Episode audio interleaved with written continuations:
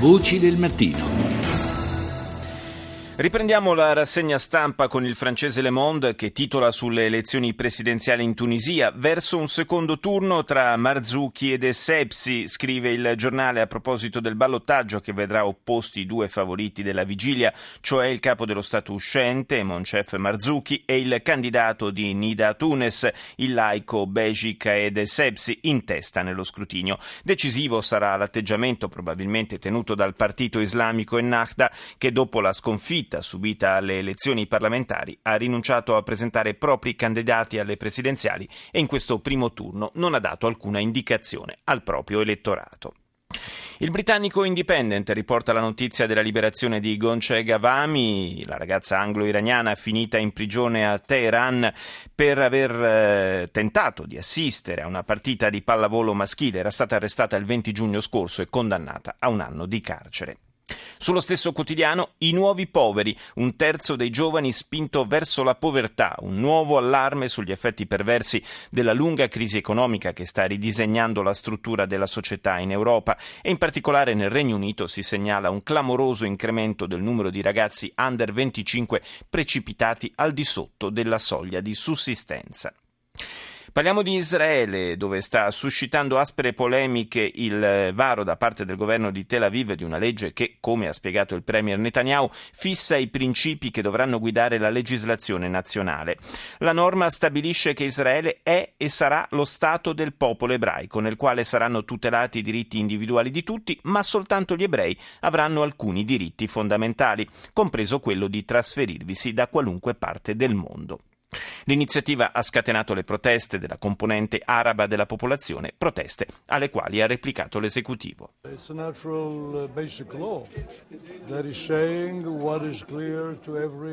uh.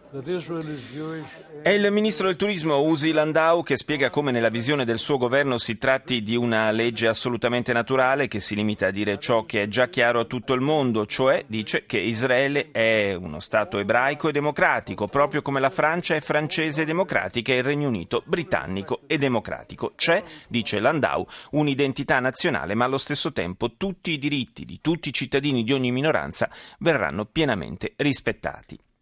Ci spostiamo sul fronte palestinese in Cisgiordania con la storia di una bambina di 8 anni divenuta una celebrità, Nabi Saleh, con la sua improvvisata attività di reporter. Jana Tamimi con il suo smartphone fa riprese e scatta fotografie per documentare la vita nei territori occupati.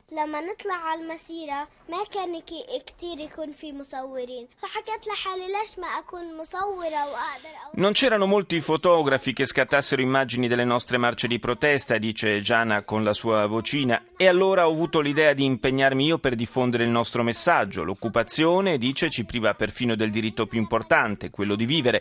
Quando andiamo a scuola arriviamo sempre tardi perché ci trattengono ai posti di blocco. Vogliamo vivere liberi in un paese sicuro. Restiamo nella regione per parlare di quello che teoricamente dovrebbe essere il rush finale dei negoziati sul discusso programma nucleare iraniano. Oggi infatti è l'ultimo giorno di confronto a Vienna fra gli emissari di Teheran e il cosiddetto 5 più 1, ovvero i membri permanenti del Consiglio di sicurezza dell'ONU con l'aggiunta della Germania. Sul tema ieri si è espresso in termini molto chiari il premier israeliano Netanyahu che considera una minaccia intollerabile quella rappresentata da un Iran che ottenga lo status di potenza nucleare. ובדאגה אחר התפתחות שיחות אלה. אנחנו במעקב צמוד. Stiamo monitorando lo sviluppo di questi colloqui in modo vigile e preoccupato, dice Netanyahu. Riteniamo inaccettabile che l'Iran possieda migliaia di centrifughe che gli permetterebbero di arricchire in poco tempo l'uranio necessario per produrre una bomba atomica, mentre continua a sviluppare missili intercontinentali in grado di portare la minaccia nucleare in tutto il mondo. Buongiorno a Giampiero Gramaglia, direttore di Euroactive.it. Buongiorno e buongiorno agli ascoltatori. Gramaglia, gli auspici di Netanyahu sembrano sul punto di concretizzarsi. Lui ha detto meglio nessun accordo piuttosto che un accordo cattivo che rappresenterebbe un pericolo per Israele, il Medio Oriente e tutto il mondo. E quasi certamente, in effetti, si andrà verso un rinvio, una proroga del negoziato l'ipotesi di una proroga si è rafforzata viste le distanze che restano fra le parti, ma è chiaro che alcuni dei protagonisti del eh, negoziato preferirebbero un buon accordo e un buon accordo subito, cioè entro la mezzanotte di, di, oggi e fra questi protagonisti del negoziato ci sono in particolare gli Stati Uniti e l'Iran. Eh, l'obiettivo per il 5 più 1 è quello di garantirsi che il programma nucleare iraniano non possa avere sbocchi militari ma si limiti all'ambito civile.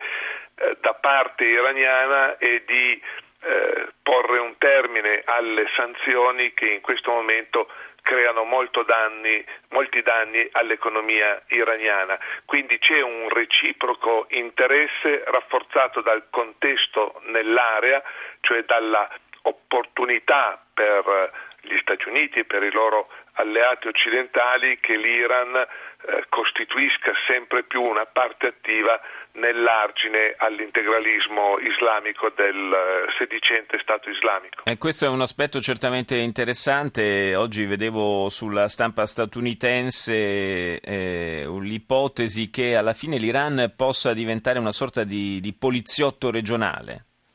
Sì, è un'ipotesi che chiaramente può piacere eh, agli Stati Uniti o a alcuni settori dell'opinione pubblica e della politica americana se c'è garanzia di rapporto con, uh, con l'Iran. Nel contempo, messa in questi termini così radicale, è un'ipotesi che non piace senz'altro ad altri uh, interlocutori forti degli Stati Uniti in quell'area come l'Arabia Saudita.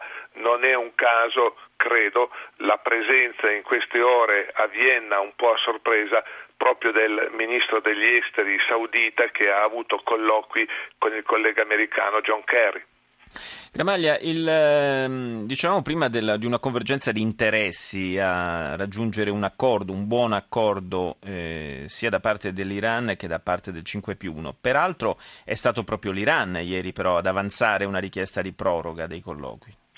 C'è stato su questo un uh, rimbalzo diplomatico, l'ipotesi è stata pubblicata dalla stampa occidentale, smentita dall'Iran, poi mm. ammessa eh, dall'Iran. Eh, meglio se, se, non ci sarà l'accordo entro la mezzanotte di oggi, eh, meglio comunque proseguire i negoziati. È già successo, ricordiamo che i negoziati dovevano concludersi eh, a luglio, c'era stato ed è tuttora in vigore un accordo provvisorio del novembre scorso, dovevano concludersi a luglio, sono stati prorogati finché le parti si parlano, c'è senz'altro un elemento positivo, una rottura non è nell'interesse del presidente iraniano Rouhani che vedrebbe indebolita in, in, patria di fronte ai eh, più, all'ala più dura del, del, della politica e anche della eh, religione iraniana